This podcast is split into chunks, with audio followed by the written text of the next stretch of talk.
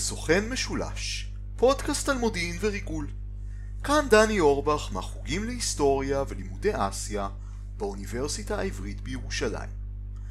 אנחנו ממשיכים את הדיון שלנו בסיגינט במודיעין אותות. דיון שהיה בפרקים הקודמים של הפודקאסט הזה של סוכן משולש. בפעם שעברה דיברנו על מבצע רוביקון ועל האופן שבו ה-NSA הצליחה להאזין למדינות רבות ושונות באמצעות מכירת מכונות הצפנה פגומות עם דלת אחורית שאפשרה לאמריקאים ולמערב גרמנים להאזין לכל מי שקנה את אותן מכונות. הפעם אנחנו עוברים לנושא שהוא קשור אבל שונה, לוחמת סייבר. ולשם כך אנחנו מארחים את דוקטור עמית שיניאק מהבית ספר למדיניות ציבורית ומכון הסייבר באוניברסיטה העברית שייתן לנו סקירה מבואית לתחום המרתק הזה. וכמו שתשמעו מדוקטור שיניאק, הסייבר הוא תחום שצמח מתוך הסיגינט, מודיעין האותות, אבל התרחב למרחב פעולה צבאי בפני עצמו שככל הנראה יהיה חלק מכל מלחמה עתידית, ולכן חשוב לנו במיוחד להכיר אותו. אני נותן את הבמה לדוקטור עמית שיניאק. בבקשה.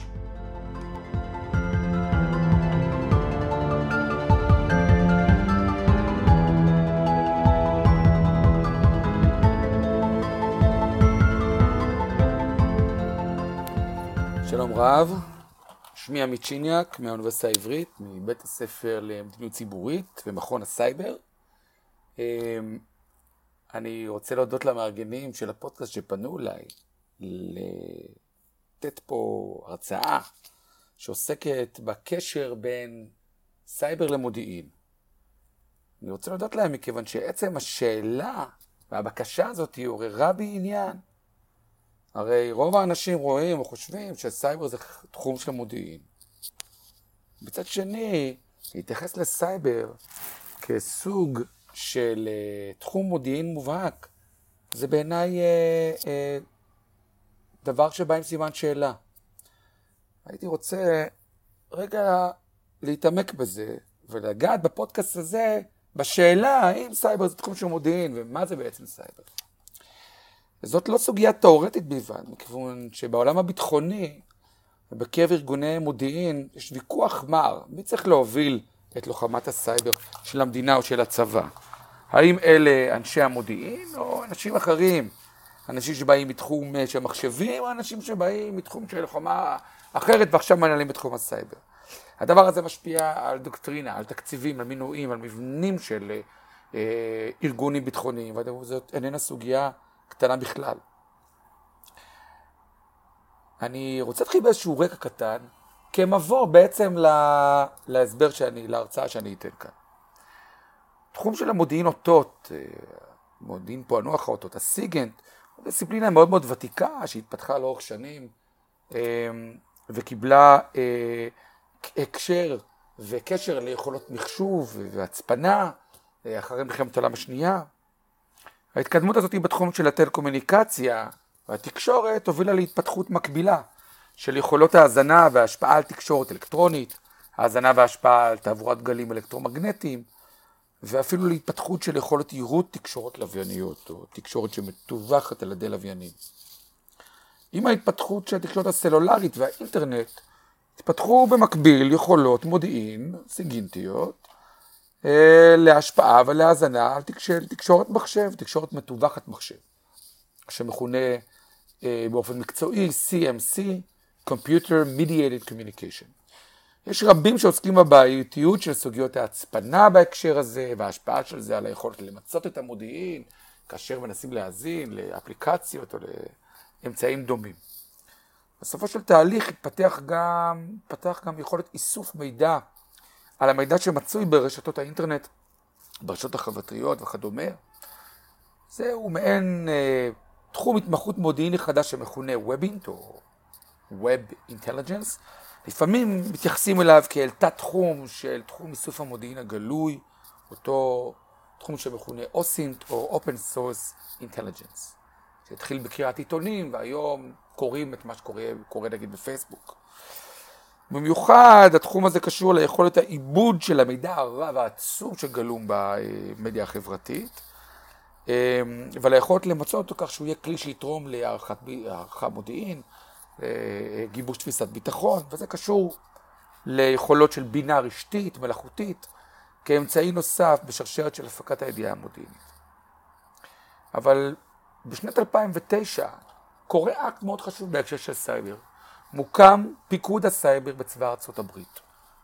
אה, במאי 2010 מוגדרת לו המשימה הבאה, ואני מצטט: United States Cyber Command plans, coordinates, integrates, synchronizes, and conducts activities to direct the operations and defense of specified Department of Defense information networks and prepare to, and when directed, conduct full spectrum military cyberspace operations in order to enable actions in all domains, ensure U.S. allies' freedom of action in cyberspace, and deny the same to our adversaries.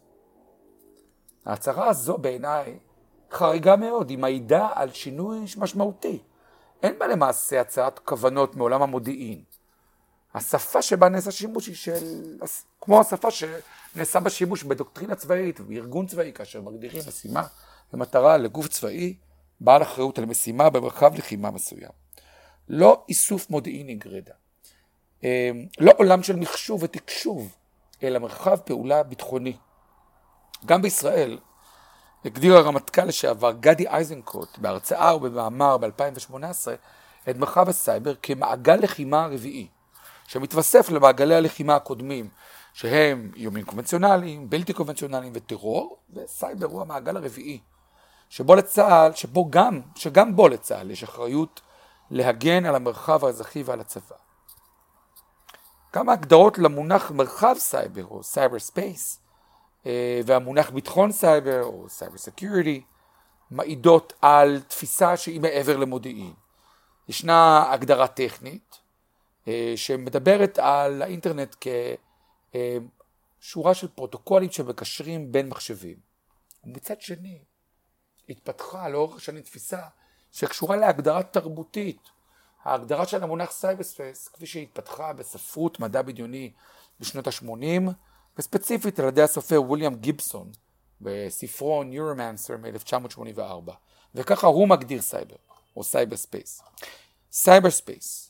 A consensual hallucination experienced daily by billions of legitimate operators, a graphic representation of data abstracted from banks of every computer in the human system, unthinkable complexity.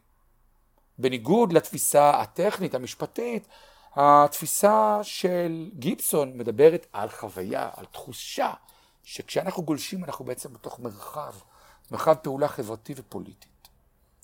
גם החלטת אה, ממשלת ישראל ה-32 מ-2011, החלטה מספר 3611, שמתייחסת לביטחון סייבר בישראל, מגדירה את מרחב הסייבר כך: המתחם הפיזי והלא פיזי, שנוצר או מורכב מחלק או מכל הגורמים הבאים.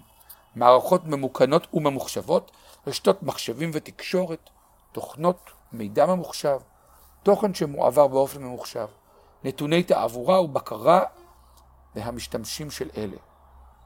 עוד הפעם, יש כאן הסתכלות שמדברת על מתחם, על מרחב, על משהו שנוצר בין מחשבים, ולא על מידע, על תקשורת, שמרק מאזינים אליה. גם המונח המקצועי היום בצה"ל מתייחס למעשה לאותה תחושה, כאשר תחום הסייבר הוא ממושג כסבר, סבר עם ראשי תיבות של סביבה רשתית. סביבה, הכוונה לאיזשהו מרחב. גם בהגדרה של צבא ארצות הברית, בדוקטרינה שפורסמה ב-2018 למבצעי סייבר, המונח cyber space מוגדר על פי שלוש שכבות, ואלו הם physical network layer, logical network layer ו-cyber persona layer. זאת אומרת, לסייבר יש ממד פיזי של ראוטרים ושל כבלים ושל האמצעים הפיזיים שהתקשורת ממוחשבת, מחוברת אליהם, זה יכול להיות אמצעי לחימה או תשתית קריטית, מפעל מים למשל, של מדינה. ישנה שכבה לוגית של מידע שעובר בתוך הרשת, מידע שמפעיל מחשבים ומידע שבו אנשים מתקשרים אחד עם השני. וישנו אה, שכבה אנושית, שכבה של התפיסות שלנו שמעוצבות באמצעות סייבר. המסקנה שהיא הפותחת את ההרצאה הזאת, שעולות כאן שאלות גדולות שמערערות על עצם התפיסה שביטחון סייבר זהו תחום רק מודיעיני. מי שמתעניין בתחום הסייבר ובמודיעין בכלל ובהשפעתו על תפיסות הביטחון והפעלת הצבא בקרב ממסדים ביטחוניים ומדינות צריך להתמקד בשאלות הבאות, לדעתי. כיצד הגענו למצב שבו ישנם פיקודי סייבר? מדוע אין מדובר רק בתחום חדש בתוך קהילת המודיעין? האם סייבר הוא הרחבה של תחום המודיעין, או תחום שהחל ממודיעין והפך לתחום לחימה נפרד? מי הם, אה, אם כן, אותם לוחמי סייבר? אנשי מודיעין? אנשי מחשבים? אנשי צבא עם הכשרה צבאית קלאסית? ומהו העתיד של תחום הסייבר? האם יהיה לנו חיל סייבר? או שמדובר באיזשהו טרנד, ובסוף זה יחזור לממדים המתאימים שלו כתחום בתוך מודיעין. ושאלה אחרונה וחשובה לא פחות, האם אפשר ללמוד מהדפוס הזה, שבו נתמקד בהרצאה, על השינוי הצפוי גם ביחס לתחומי מודיעין וביטחון שנשענים על טכנולוגיות מתקדמות נוספות, כגון בינה מלאכותית, AI, מחשוב קוונטי ועוד. השיטה שבה אני אחלק את ההרצאה תהיה לדבר על ארבעה סוגי שינויים. שינוי טכנולוגי, ובו הוא יהיה מעין מבוא טכנולוגי קצר למה זה תקשורת בטווחת מחשב ואיך מתבצעות תקיפות סייבר, ממש ככה על קצה המזלג. שינוי תפיסתי, איך זה משפיע על שינוי בתפיסת הביטחון. שינוי ארגוני, איזה מוסדות ואיזה גופים נבנו ונבנים כדי להתמודד עם האיום הזה. ובסוף שינוי דוקטרינרי, איזה גישה צבאית, צורת פעולה צבאית ומודיעינית אנחנו מזהים כדבר שנוצר מכך. במהלך ההסברים אני אשתמש בדוגמאות מישראל ומארצות הברית וישווה ביניהם. אני אתייחס גם לדוגמאות, אנקדוטות לתקיפות סייבר שידועות וכל מיני אירועים היסטוריים אחרים שרלוונטיים מהזירה הגיאו-אסטרטגית העולמית.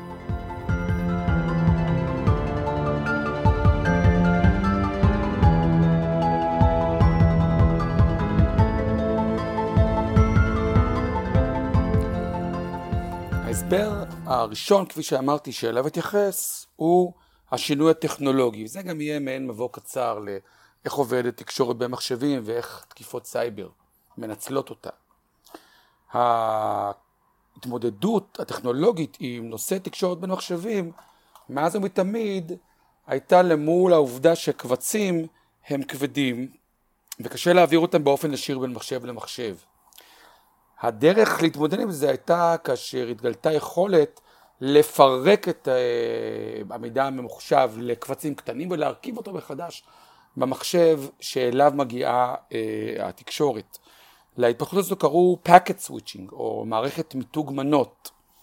היא פותחה, כפי שאני אפרט בהמשך, בהתחלה uh, כפיתוח ביטחוני של הצי האמריקאי, תחת פרויקט שנקרא אפרנט. יותר מאוחר פיתחו יכולת של אה, פרוטוקול, איזשהו סטנדרט לאיך מחשבים יודעים לקחת את המידע הזה שמתפזר עכשיו ברשת ולהרכיב אותו מחדש במכשיר. הפרוטוקול שבו עושים שימוש היום בבסיסי נקרא TCP/IP. זהו פרוטוקול מבוזר, זאת אומרת ללא שליטה של גורם מרכזי, שהוא מאוד יעיל ובעצם נותן איזושהי כתובת שמחוברת לאותם גרמי ידיעה וככה הרשת יודעת לחפש את החתיכות הרלוונטיות ולהרכיב אותן מחדש אה, במקום שאליו הדברים נשלחים בכתובת. זה פרוטוקול שונה מהצעות אחרות שהיו, למשל ניסו לקדם אה, ארגונים של האו"ם, ה-ITU, אה, פרוטוקולים שבשליטה מדינתית, שכמו דואר רגיל שולחים ידיעה והיא מגיעה לאיזה מרכז ניתוב מידע מדינתי, כמו כאשר שולחים מכתבים, בסופו של דבר זה מגיע לנמען. הדבר הזה, הפרוטוקול הזה קודם על ידי ארה"ב באמצעות חברות אמריקניות ידועות כמו IBM ומייקרוסופט וככה הכוח, העוצמה הכלכלית של ארה"ב השרישה פרוטוקול שהיה נוח בייחוד לאמריקנים. בנוסף, היו צריכים לפתח איזושהי יכולת של כתובות, אה, שאנשים יוכלו לרשום כתובת, אם יש היגיון, והיא תהיה מחוברת לכתובת המספרית, הדומרית של הידיעה, אותו כתובת IP. למערכת הזאת שהמציאו קוראים DNS, או Domain Name System, שהיא מערכת שעוסקת בכל הכתובות, וגם עליה אני ארחיב אחר כך. ההבנה והניתוח של תקשורת מחשב נשענת, עד לאחרונה נשענה על מודל הנדסי שפותח באמצע שנות ה-80, שקוראים לו OSI, או Open System Interconnected. זהו מודל הנדסי בין שבעה שכבות, שחשוב לפרט אותו כי מי שמבין אותו מבין איך מבצעים בעצם תקיפת סייבר.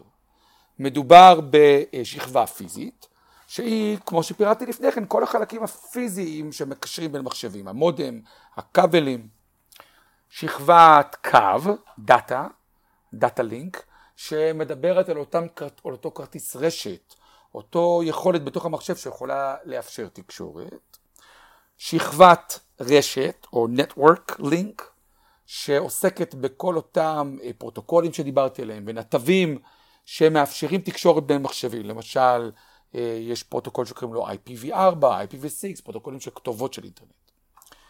אחר כך ישנה שכבה שקוראים לה שכבת תעבורה או transport, שעוסקת ביכולת להעביר את הנתונים בין שני הצדדים ומייצרת אמינות, אה, ופה זה אותו פרוטוקול שדיברתי עליו, TCP/IP.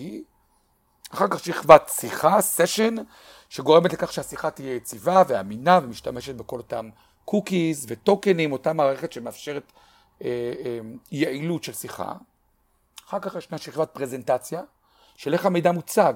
ופה יש לנו יכולות של לינקים, למשל של HTML, או יכולות של דחיסת תמונה, למשל של אה, אה, מה ש... קבצים של גיף, GIF. ובסוף יש שכבת יישום, שכבת אפליקציה, שזו אותה תוכנה במחשב, אותו ממשק, שגורם לנו להשתמש בדברים. ופה זה בדיוק הכוונה לפייסבוק ולינקדאין וג'ימל ודברים אחרים. למעשה, כל תקיפת סייבר יכולה לכוון לאחת מהשכבות האלה או כמה מתוכם. זה אומר שגם אה, צוללת תת-מימית אה, של רוסיה, שמתחברת לכבל תת-מימי שמעביר תקשורת בין מחשבים, כבל תקשורת תת-מימי, זו סוג של תקיפת סייבר. ומצד שני, גם תקיפה שמוצאת פרצה בתוך אפליקציה אה, של ג'ימייל, של שימוש בדואר אלקטרוני, ומנצלת אותה היא גם תקיפת סייבר. ובטח, ובאמצע תקיפות נגד נתבים וראוטרים ופרוטוקולים של כתובות, אפשר לנתב למשל שידיעה לא תגיע לכתובת שלה, היא תגיע לכתובת של התוקף, וכל מיני כאלה דברים. זאת אומרת, התקיפות יכולות להיות בכל אחת מהשכבות האלה.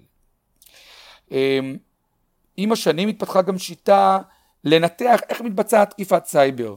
אחת המקובלות היא אה, מודל שנקרא שרשרת התקיפה של מייקרוסופט, או מייקרוסופט Kill Chain. זה מודל לניתוח תקיפות מחשבים לצורכי הגנה והתקפה, והוא כולל את החלקים הבאים, מאוד דומה דרך אגב לתקיפה או לכל פעולה אה, אה, מהסוג הזה אחרת. שלב ראשון זה שלב איסוף המידע, reconnaissance, מזהים את המטרה, אוספים מידע, אה, מי נמצא, מה ערכי. השלב הבא הוא weaponization, חימוש, לחבר איזושהי נוזקה, איזושהי יכולת לפרוץ למחשב לאמצעי שילוח, מייל או מסמך של PDF, נוזקה באנגלית זה malware. שלב הבא הוא שלב השילוח, delivery, איך אנחנו מחברים את אותה נוזקה לאמצעי שילוח שעובר למחשב אחר, למשל מייל או אה, הודעת, אה, הודעת וואטסאפ או כל אמצעי אחר. השלב הבא הוא שלב הניצול, exploitation, כאשר הקורבן פתח את ההודעה ואפשר לאותה נוזקה להיכנס אליו למחשב ולחדור לתוך המחשב שלו.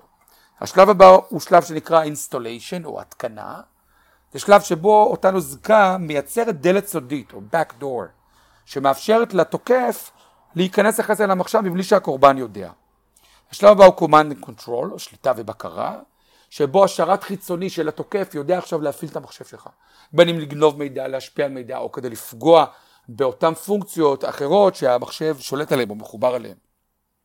השלב הבא הוא שלב ההפעלה והחימוש, או actions and objective, השלב שבו אנחנו מממשים את אותה דלת סודית לצורך uh, המטרה שלשמה בוצעה התקיפה. Uh, הדבר הזה התרחב מאוד היום, ואיננו קשור רק למידע שעובר בין מחשבים, אלא גם לכך שמחשבים מחוברים למעשה לכל מיני אמצעים אחרים.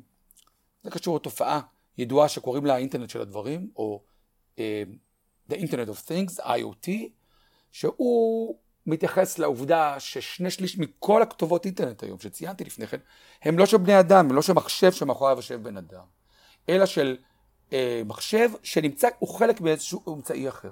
בין אם זה אמצעי לחימה, כמו אה, מל"ט, או מטוס ללא טייס, או מדפסת האלחוטית שלנו, או מצלמת אבטחה. אה, הדבר הזה הוביל לחוק שמכונה Hypponen's Law, על שמו של אה, חוקר סייבר ידוע, אה, חוקר דני, שאמר שכל מה שמחובר לרשת והוא נחשב אמצעי חכם, הוא פגיע. או באנגלית, whenever appliance is being described as smart, it is vulnerable. ובעצם אנחנו מבינים שיש פה הרבה יותר אה, על כף המאזניים. מה המסקנה מהתהליך שתיארתי? המורכבות הטכנית של התקשורת הממוחשבת מאפשרת עולם חדש של אפשרויות למודיעין ובכלל לביטחון. מצד שני היא דורשת מומחיות, חוקים, מוסדות, נורמות, סטנדרטים. בשונה מתחומי תקשורת אחרים וקודמים שהיו גם הם במוקד העניין המודיעיני, שנגעו בעיקר לצורך להשיג מידע לצורך הערכת מצב ומימוש תכלית צבאית כזו או אחרת. תקשורת מתווכת מחשב קשורה לעצם התפעול היום של מכשירים מתקדמים באשר הם, ולכן פעולות סייבר מסכנות הרבה יותר מאשר חשיפה של מידע, ומשפיעות על עצם תפיסת הביטחון ודורשות היערכות נרחבת לצורך התמודדות איתה. השינוי הבא שאני אתאר, כפי שאמרתי, הוא השינוי המוסדי. איזה מוסדות ואיזה גופים התפתחו כדי אה, להוביל ולשלוט בשינוי שתיארתי עכשיו הטכנולוגי.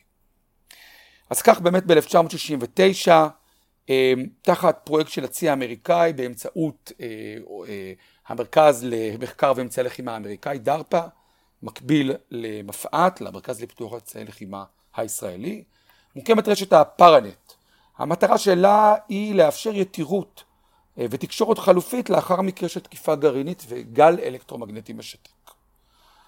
מהר מאוד מבינים שהרשת הזאת יש לה פוטנציאל הרבה יותר גבוה מאשר תקשורת בתוך צבאית, וישנו תהליך שמטרתו להעביר אותה, להפוך אותה לרשת אה, פתוחה לשימוש בהתחלה מחקרי של האוניברסיטאות.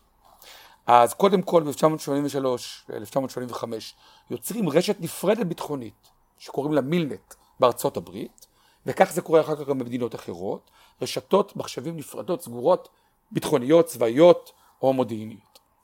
אחר כך בעצם מבצעים תהליך של יצירה של אה, כתובות, כתובות אה, שהן כתובות מילוליות שמחוברות לאותו כתובת מספרית IP של כל מחשב. למערכת הזו קוראים DNS, או ה-Domain Name System, שהזכרתי אותה לפני כן. ומה שחשוב הוא שהיוצרים שעשו אותה, אה, למעשה התנגדו לאפשרות שיהיו ישויות מחשב שלא מחוברות לעולם הזה, והם מטמיעים בכתובות את הסדר העולמי הקיים. זאת אומרת שיש לנו בכל כתובת מסתיימת במה שקוראים uh, top level domains, country code, איזשהו קוד של המדינה, למשל IL לישראל. Uh, לפני כן ישנם uh, כל מיני חלקים גנריים אחרים בכתובת שמגדירים האם זה מוסד אקדמי, האם זה מוסד מדינתי, גוב, וכדומה, ובעצם מייצרים מערכת שהיא מנהלת הכתובות האלה. ואתה לא יכול להמציא שיש לך כתובת של האוניברסיטה ולרמות אנשים, או להמציא שאתה מדינה אם אתה לא מחובר להגדרות הקבועות לסיומות של מדינות, שהיוצרים האלה של ה-DNS עשו אישור קו בעצם עם הסטנדרט של האו"ם בהקשר הזה. כך, כל זה מוביל לכך שב-1986 מעבירים את הרשת הזאת לאחריות מהצבא לקרן הלאומית למדעים האמריקנית, ה-NSF, והקרשת משמשת לקשרים בין האוניברסיטאים, זה גם השלב שבו האינטרנט מגיע לישראל בקשרים בין האוניברסיטאות בישראל לארה"ב. ב-1993 יש מהלך משמעותי שהופך את הרשת הזאת לרשת בעצם פתוחה לציבור ומסחרית, תחת ארגון ה-NSI, אמ, ואנחנו רואים מהר מאוד גידול עצום בכמות המשתמשים. כך שב-1990 יש בערך 20 אלף רשתות, ב-1995 כבר 50 אלף רשתות, והדבר הזה גודל בצורה אקספוננטלית במספרים עצומים עד למיליונים הרבים שיש היום. ב-1998 הריבוי העצום של הכתובות גורם להקמה של גוף חדש שהוא יהיה אחראי על ניהול הכתובות שאמרתי. הגוף הזה הוא גוף סמי ציבורי אמריקאי, שמו אייקן, שזה ראשי תיבות של Internet Corporation for Assigned Names and Numbers. זהו בעצם אה, אה, מוסד המרכזי שעד היום מנהל את כל תעבורת הרשת והוא כפוף, היה כפוף למשרד הסחר האמריקאי והיום מנוהל אה, תחת גם השפעה של מדינות ובמיוחד הברית. בהמשך מתפתחים גם מוסדות אחרים שנותנים איזשהו ניהול של התווך האזרחי של רשתות האינטרנט, הן בהקשר של האינטרנט בשימוש של משרדי הממשלה, לא הביטחוניים, והן לגבי המגזר הפרטי והאזרחים עצמם. מה המסקנה של התהליך שתיארתי? ההתקדמות וההשתנות הטכנולוגית הפכו את התקשורת למרכיב ויצירה של מרחב חברתי פוליטי שלם. רשת האינטרנט עברה מהר מאוד מפיתוח טכנולוגי ביטחוני לרשת מדעית ומשם הטכנולוגיה ציבורית ומסחרית שהיא היום מרכיב מרכזי במרקם החיים היומי של כולנו. הרבה מעבר למידע ממוחשב שדרש הקמה של מוסדות, חיבור למסגרת חלוקת הכוח והסדר הבינלאומי הקיים, בניגוד לתפיסות שחשבו שיהיו פה מדינות וירטואליות או דברים כאלה, זה הוביל לכך שגם ההתייחסות אל הרשת היא שונה, ורואה בה הרבה מעבר למשהו שהוא מידע רגיש, אלא משהו שהוא הרבה יותר רחב מכך. שלב הבא, אני רוצה לדבר על השינוי בתפיסת הביטחון, למול האיומים שהתפתחו בגלל השינוי הטכנולוגי והשינוי המוסדי שתיארתי. אז בשלב הראשון, כמו שאמרנו, בשנות ה-80, כאשר המחשבים הם משהו יותר אינדיבידואלי, האיום גם הוא נתפס יותר אינדיבידואלי. וכך בשנת 1988, אחת מהתולעי אה, מחשב המפורסמות הראשונות, המוריס וורם, פוגעת ב-10% בערך מכל המחשבים בעולם הקיימים. והיא באמת עוברת ממחשב למחשב ללא בעצם מטרה מסוימת, למעט אה, פגיעה מזערית במחשבים אינדיבידואליים. בהמשך, אה, או בעצם תוך כדי, נוצרת תודעה שהמחשבים הצבאיים, הביטחוניים, המודיעיניים, מחזיקים אצלם מידע ביטחוני חשוב וערכי שהוא חלק מהמשחק המודיעיני. וכאן יש התפתחות שרואה פתאום את האיום כאיום על מידע רגיש, בין אם מודיעיני או אחר. כך ב-1989 למשל, חושף קליפרד סטול בספר שקוראים לו The Cuckoo's Egg, אה, חשיפה של אה, מבצע ריגול מזרח גרמני, שהוא חשף אותו במקרה בזמן שהוא עבד במעבדות, בספרייה ובמעבדות של האוניברסיטה בארצות הברית. אה, הוא חשף באמצעות מציאת אי סדרים ברישומי מחשב, אה, שבעצם מתבצע פה מבצע ריגול, וחלק מעניין בספר מתאר איך הוא מנסה לשכנע את אה, רשויות המודיעין והחוק שיש פה משהו שקורה, שצריך לעניין את ה-FBI וה-CIA, ואף אחד לא יודע מה לעשות עם זה, ואיך בכלל לטפל, כי אף אחד בכלל בכלל נמצא במודעות לכך.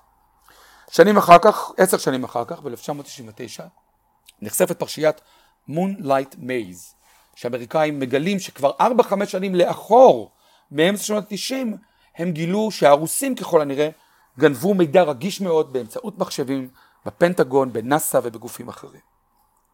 השלב הבא הוא ההבנה שגודלת שהמחשבים למעשה מסכנים גם את התשתיות הבסיסיות הלאומיות שבאחריות המדינה. היכולת של המדינה לספק לנו מים, חשמל וכולי וכולי.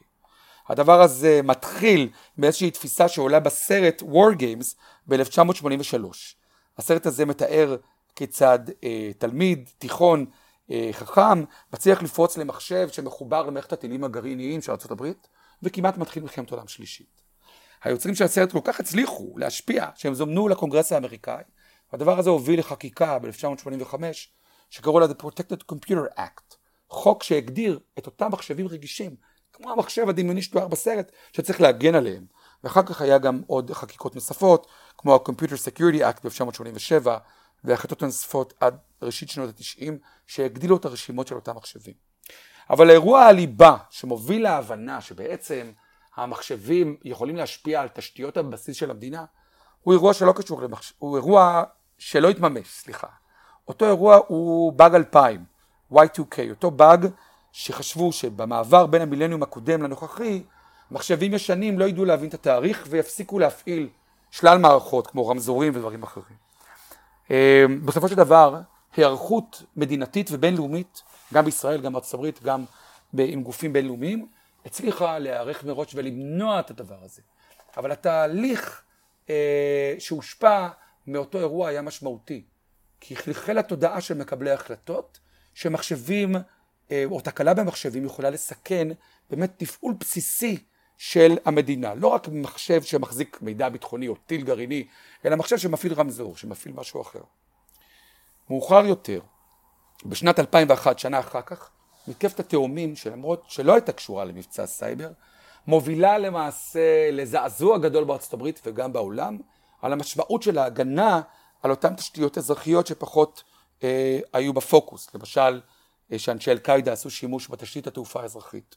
וכאן, במקביל ליצירת יכולות ללוחמה בטרור, נוצרים לראשונה מוסדות משמעותיים שעוסקים בהגנת סייבר אזרחית. בארצות הברית זה חלק מההקמה של ה-Department for Homeland Defense, המשרד להגנת המולדת. ב-2001 ישנה החלטה נשיאותית אמריקנית, ולאחריה גם חוקי פטריוט, שאומרת כך: uh, To ensure protection of information systems for critical infrastructure, including emergency preparedness communications and the physical assets that support such systems in the information age. למעשה יש פה הפנמה מלאה לקשר בין תקשורת מטווחת מחשב לתשתיות לאומיות. בשנת 2009 מפורסמת תוכנית ההגנה על תשתיות אלה המחוברות למחשבים, שקוראים לה The National Infrastructure Protection Plan, ה-NIP, והיא מאז מעודכנת לאורך השנים. השלב הבא והמשמעותי ביותר להבנתי, להבנת מה שקורה היום, הוא התפתחות נוספת בהבנת האיום שגלום במרחב המקוון או ב cyberspace. אירועי האביב הערבי ב-2010 ו-2011, לדוגמה, יצרו תחושה בעולם שהרגישו, פספס את האירועים האלה, שהרבה מאוד התנהלות חברתית פוליטית משמעותית קורית באינטראקציה שמתרחשת בתשתיות של מדיה חברתית ובין מחשבים. אמ, הדבר הזה הוביל אמ, עוד לפני כן לשינויים בחקיקת המודיעין בארצות הברית. וכך מכונה ב-2008, אה, משונה ב-2008 החוק Foreign Intelligence Surveillance Act, שמסדיר את היכולת של המוסדות המודיעין האמריקניים לעקוב מודיעינית אחר אזרחים אמריקנים וזרים מחוץ לגבולות ארה"ב, וזה קשור באופן ישיר לשימוש שלהם בתקשורת מחשב. אבל האירוע המכונן ביותר שהראה עד כמה מדינות בעצם עוסקות בלהבין את המדיה החברתית, כן? לא להגן ולתקוף רק תשתיות קריטיות שמחוברות למחשבים, אלא את התקשורת, את השיח. זו החשיפה של סנודן, של ב-2013 בעצם מגלה את תוכנית פריזם, תוכנית עצומה רבת שנים, שבה הסוכנות לפענוח אותות האמריקניות, ה-NSA, בה הוא עבד כאיזשהו ספק שירותים, ולפני כן כעובד, וגם ה-CIA, לאורך שנים ביצעו מעקב כנגד אזרחים בארצות הברית ואזרחים אחרים באותן רשתיות, רשתות אה, חברתיות. הוא מראה כיצד לאורך השנים נפרצו, או באמצעות שיתוף פעולה, או באופן חד צדדי, כל אותן רשתות, והן כולן בעצם חשופות לטיפול ולראייה של הממשל האמריקאי. מה המסקנה של השינוי הזה? שתפיסת האיום והפוטנציאל שגלום ברשת האינטרנט השתנתה בד בבד עם השינוי במרכזיות של הרשת המחשב, הממוחשבת לחיים בעידן הנוכחי. העיסוק במידע רגיש, ביטחון מידע, מה שמכונה Information Security, שאפיין את היחס לאיומים וליכולת המיצוי של הרשת בתחילת דרכה, עבר למצב שבו היא נתפסת כקשורה ליכולת לפגוע ולהגן על תשתיות לאומיות, ובסוף אפילו על היכולת להבין ולהשפיע ולהגן על מרקם הידע והאמון האזרחי במדינה. ולמעשה, המחשבים נתפסים כבעלי קשר ישיר ליכולת לשמור על יציבות אה, המשטרים ויציבות של מערכי, אה, אה, מערכים פוליטיים כמו בחירות.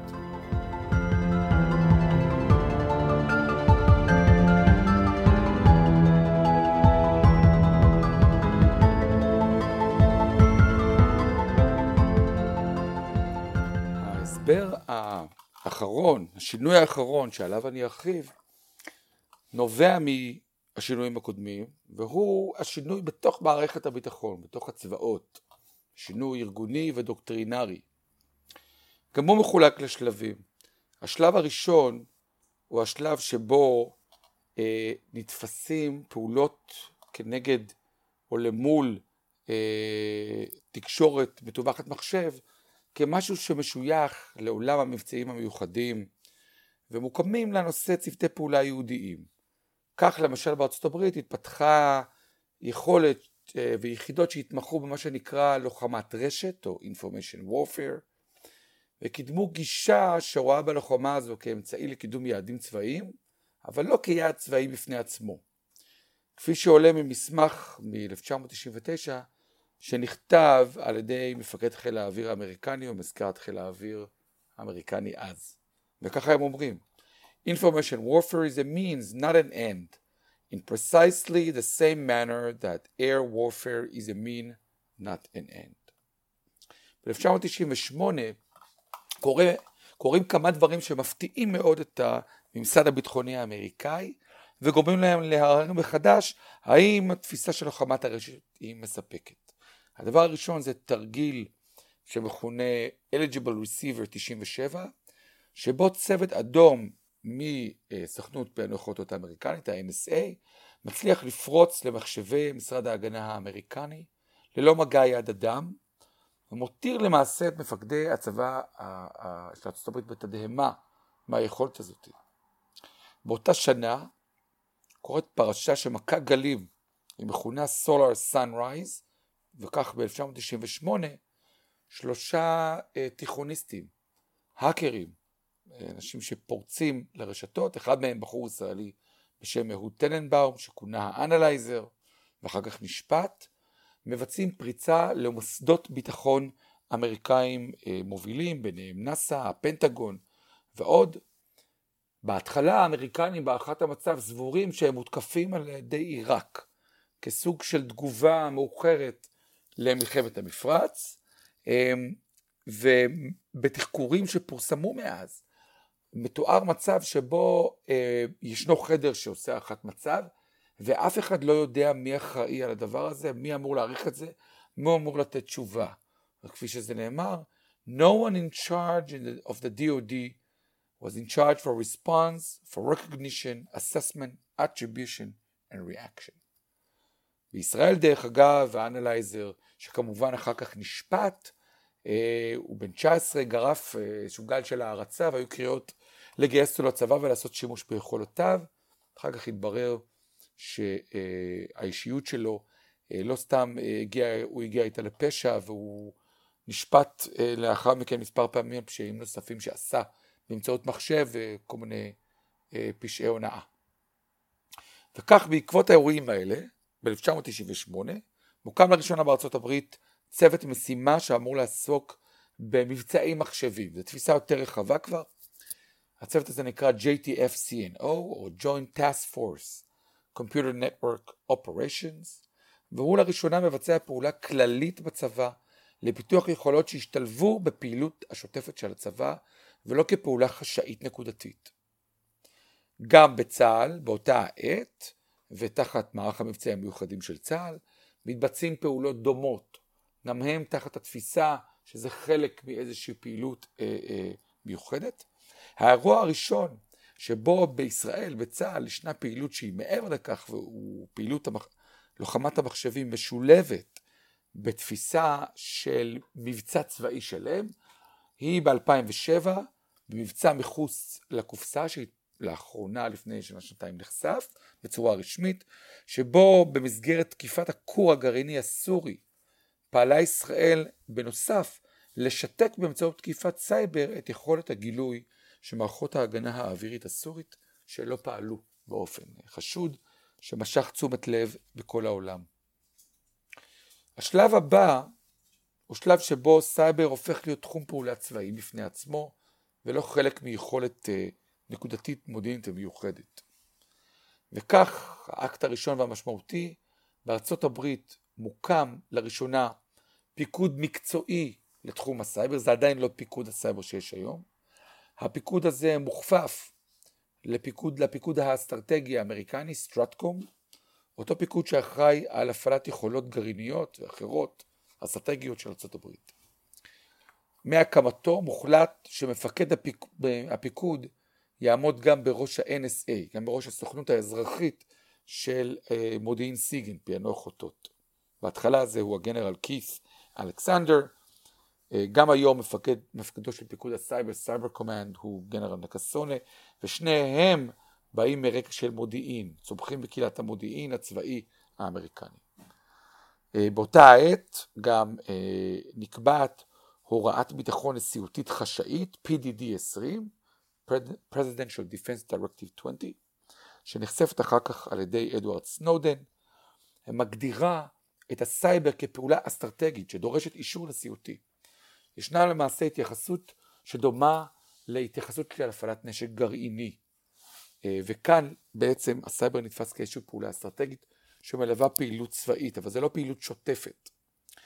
אה, ניתן לראות אה, פרסום מרכזי שבתקופה הזו שמייחס את המבצע כביכול שארצות הברית וישראל ביצעו כנגד המתקן להעשרת האורניום בנתאנז, חלק מפרויקט הגרעין האיראני, שנחשף ב-2010, מבצע שנקרא Olympic Games, ועשה שימוש באותה נוזקה מפורסמת שקוראים לה Stuxnet, אירוע שכשהוא נחשף הוא העלה למודעות העולמית את היכולות של כלי הסייבר לבצע פעילות צבאית משמעותית שאיננה רק מודיעינית.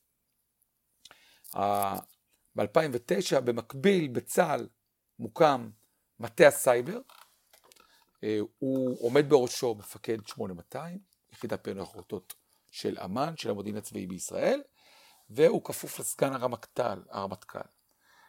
המטה אה, בוחן למעשה את פיתוח הדוקטרינה והתפיסה בתוך צה"ל שתשתמש מאוחר יותר בתחום הסייבר. וגם לראשונה מוצאים קורסים לחיילים שמתגייסים להגנה בסייבר. לא לתקיפה ולא לאיסוף, אלא להגנת סייבר.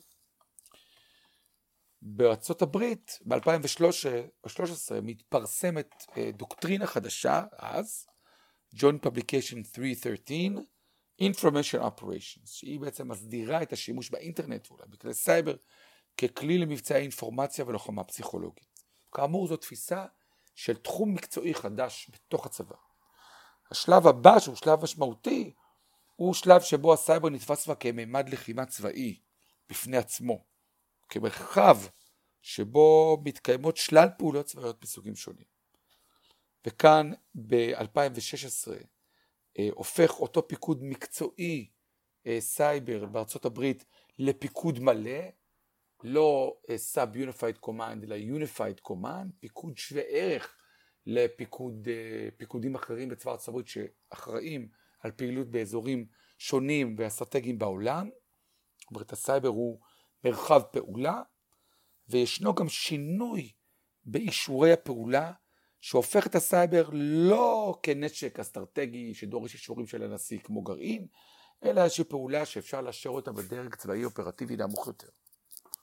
יש פה שינוי משמעותי בהקשר הזה. ב-2015 בישראל ישנה החלטה שמיישמת ההמלצות של מטה הסייבר, אה, שהוקם ב-2009, ומחליטה להרחיב את הייעוד של אגף התקשוב בצה"ל ולהפוך אותו לזרוע הסייבר. אה, ב-2017 האגף משנה את שמו לאגף התקשוב וההגנה בסייבר והופך להיות המפקדה העשירית להפעלת כוח של צה"ל. הוא כולל בתוכו גם את תפקיד קמ"ן הסייבר של צה"ל, בדומה לפונקציה המודיעינית שקיימת בחיל האוויר ובמודיעין, וב, ובחיל הים אה, בצה"ל, שהם אלה שאחראים על מודיעין הים ועל מודיעין האוויר. ב-2017 גם מתקבלת החלטה להשאיר את היכולות ההתקפיות והאיסופיות בתחום הסייבר בידי יחידה 8200 ונוצרת גם מגמה של מעבריות של קצינים בין היחידות. במקביל ב-2018 בארצות הברית מתפרסמת דוקטרינה חדשה, אחרת, שעוסקת ב Cyberspace Operations. והיא זו שמגדירה את מרחב הסייבר כמרחב לחימה, ומציינת שישנם מבצעים צבאיים במרחב הסייבר ומבצעים מודיעיניים במרחב הסייבר. זאת אומרת, זהו מרחב שקורות בו שלל פעולות צבאיות מסוגים שונים, לא רק מודיעיניות. השלב האחרון, שהוא שלב שאנחנו נמצאים בו היום, והוא שלב שהוא בתהליך הבשלה וקורה רק בחלק מהעולם ופחות אה, בישראל ובארצות הברית, למרות שזה הכיוון. הוא שלב שמאחד את תחום אה, לוחמת הסייבר עם תחום הלוחמה הפסיכולוגית, עם תחום הלוחמה האלקטרונית, מתוך הבנה שהדברים שזורים אחד בשני. בישראל ישנו חיבור מסוים ללוחמה אלקטרונית אבל לא ללוחמה פסיכולוגית. בארצות הברית יש תהליכים שמבשילים לכיוון הזה. המקום שבו זה הכי מתקדם היום זה דווקא בסין, שאיגמה את כל היכולות האלה תחת מה שמכונה אה, בראשי תיבות ה-SSF, ה-Strategic Support Force. המסקנה מהתהליך הזה שתיארתי, שהשינוי הטכנולוגי והמוסדי שבעקבותיהם התפתחה תפיסת הביטחון למול האיומים שהתרבו במרחב הסייבר, וההבנה שעל הכף מונחת יכולתה של המדינה להגן על השירותים הבסיסיים ביותר שהיא אמורה לספק לאזרחיה, ועצם היציבות של המשטר ושל תהליכים פוליטיים, בין אם הם דמוקרטיים או לא, מובילים לבנייה של יכולות וארגונים ביטחוניים צבאיים כדי להתמודד עם הסכנות החדשות. וכך בגלל ריבוי המשימות, הגיוון שלהם, והיותם נושקות לפעולות שונות בתחום הצבאי והביטחוני, ישנה תחושה שמדובר במרחב לחימה חדש, ולא רק בתחום מקצועי חדש, אבל בטח שלא בתחום מודיעיני בלבד. תחום שמתקיימות בו שלל פעולות אזרחיות וגם צבאיות, איסוף מודיעין, הגנה פסיבית ואקטיבית והתקפה. והוא חלק מההתמודדות עם גורמים עוינים ומאתגרים כגון מדינות אויב, ארגוני טרור וכדומה. בחלק הזה, לאחר שהסברתי את אותם שורה של שינויים שמשתלבים ומובילים אחד לשני, אני רוצה לסיים בעצם בדיון שחוזר לשאלות שבהן פתחתי. השאלות כולן נוסבות סביב ההבנה שמהפכת המידע והעובדה שהתקשורת הממוחשבת מהווה מרכיב בסיסי בחיי היום-יום הנוכחיים, הובילה לעלייה עצומה בבעיות הביטחון שנובעות מכך. וכך לגבי השאלה, לגבי ההגדרה והתיחום, האם סייבר הוא תחום מודיעין או משהו אחר, זוהי בעצם שאלה, אני חושב שהיא למעשה ביטוי נוסף לשאלה המהותית שמלווה את מהפכת המידע מתחילתה. האם האינטרנט הוא סוג של תקשורת או מרחב חברתי פוליטי?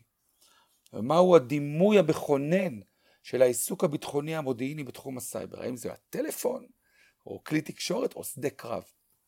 התפיסה של תקשורת, תפיסה טכנית, רואה באינטרנט משתנה בלתי תלוי, פיתוח טכנולוגי שמשפיע על סוגיות אחרות ולא סוגיה בפני עצמה.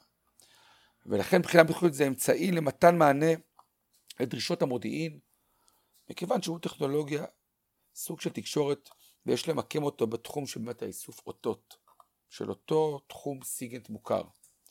התפיסה שרואה בסייבר מרחב או שדה קרב, נשענת על תפיסה סוציאלית, חברתית, פוליטית, שרואה במרחב הסייבר מרחב פעולה מקביל ונושק למרחבים פיזיים אחרים, ים, אוויר ויבשה. כך שהתשובה היא שנראה שמבחינת הערכת האיום, עיצוב המדיניות, בניית המוסדות הביטחוניים, ובניין הכוח הצבאי והמודיעיני, הגישה היא של מרחב פעולה, או כפי שהגדיר אותו גדי איזנקוט, אה, הרמטכ"ל לשעבר, מעגל איומים נוסף.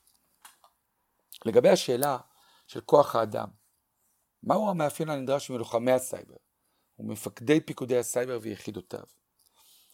המפקדים הראשונים של פיקוד הסייבר האמריקני הגיעו, כמו שאמרתי, מרקע של מודיעין, SIGINT, וככה גם במקרה הישראלי. כאשר מפקד 8200 עמד בראש מטה הסייבר הצה"לי, שהוכפף לסגן הרמטכ"ל. יחידות הסייבר הראשונות בארצות הברית כללו אנשים שהגיעו מרקעים שונים, בכדי לספק ביחד שלם מקצועי הכולל בתוכו אנשי מבצעים מיוחדים, מתכנתים ומהנדסי מחשבים, אנשי מודיעין וסיגנט ועוד. כך אפשר לראות בדיווחים שנעשו בשנים האחרונות על אחת היחידות הראשונות שהיו בארצות הברית, אותה יחידה אה, שנקראתה 609th Information Warfare Squadron, אותה כנף ללוחמת אינפורמציה בחיל האוויר האמריקני, שפעלה בין השנים 1995 ל-1969, לפני שהפכה להיות חלק מאותו אה, אה, צוות משימתי רחב יותר, שבסופו של דבר הפך להיות פיקוד הסייבר האמריקני. רק בשנים האחרונות ישנם אנשי צבא שמתגייסים מראש לשירות בתחום הסייבר, כדיסציפלינה מקצועית ספציפית ועדיין לא עבר מספיק זמן בכדי שהפיקוד הבכיר בתחום הסייבר, ברוב הצבאות, יהיה פיקוד שגדל מראש בתוך הדיסציפלינה הזו. מצד שני בדרגים הנמוכים יותר יש היום אנשים שגויסו רק במטרה זו, עצם האיתור שלהם הוא למעשה אחד היתרונות של חוקי גיוס החובה בישראל, ונותן לישראל יתרון רב בתחום הסייבר, והוא אתגר ליכולת אה, הגיוס שלא קורית בצורה טובה בארצות הברית, אבל אין ספק שזה הכיוון. מצד שני ישנו מאבק על משאבים, ישנם התמחויות של חלק מהגופים בסוגים שונים של משימות סייבר, כגון הגנה והתקפה, והרבה פוליטיקה שמובילה עדיין היום להחלטות ביניים, כמו מינוי ראש משותף לפיקוד הסייבר האמריקני וסוכנות ה-NSA, או בצה"ל לפיצול המשימות בין אגף התקשוב והגנה בסייבר, שעוסק בהגנה, ולאמ"ן, יחידה 8200, שעוסקת בהתקפה ואיסוף. אלו לדעתי רק מצבי ביניים. לכן התשובה היא שזהו תהליך שעדיין לא הסתיים, אך אנו רואים יותר ויותר שילוב של כוח אדם ברקעים שונים בתוך גופי הסייבר. השליטה הבלעדית של אנשי המודיעין יורדת לאט לאט מהתחום הזה, ובשנים הבאות בוודאי נראה גם פיקוד בכיר יותר שמוביל, מובל על ידי אנשים שצמחו בדיסציפלינה הזאת. לגבי השאלה האחרונה, מהו העתיד בתחום הסייבר? האם זה יהיה חיל? האם זה יחזור לעולם המודיעין? התשובה היא שהעובדה שמפקדים, לוחמים שצמחו כמומחים בלחימה ימית או אווירית, הפכו למפקדי סייבר, הובילה ליישום ולשעתוק של דרכי החשיבה הצבאית הנהוגה גם בתחום הסייבר.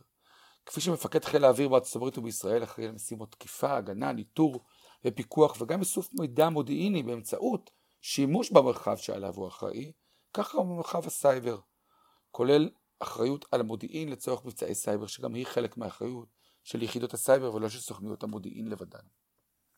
למעשה ניתן לטעון היום שההחלטות להקים חיל שמכשיר ובונה כוח בתחום הסייבר כבר התקבלו, וזה קשור יותר מהכל לתהליכים של דיגיטציה, מה שמכונה Digital Transformation, שבהם פועל, שאותו מוביל הצבא, וזה תוצר של הצורך להפעיל מערכות שנשענות יותר ויותר על תקשורת מתווכת מחשב. אנחנו למעשה בעידן לא רק של האינטרנט של הדברים, אלא גם של האינטרנט של הדברים הצבאיים, the Internet of Battle Things, שבו כל האמל"ח המתקדם הוא מתוחכם ואפילו אוטונומי בשל יכולות מחשוב, ולכן הופך מצד שני לרגיש ופגיע לתקיפות סייבר. הצורך כבר בעצם קובע את אוכל הפעולה הנדרש, וזה הרבה מעבר למודיעין. כך שהתשובה היא שההשתנות הטכנולוגית יוצרת לצד יתרונות גם איומים, ואלה בתורה משנים את תפיסת הביטחון ומכריחים שינוי במוסדות הצבא והביטחון. התהליך שתואר כבר קורה, למרות שלא הסתיים, והוא מסמן כיצד יראה הצבא כאשר יצטרך במקביל להיערך לשינויים טכנולוגיים נוספים.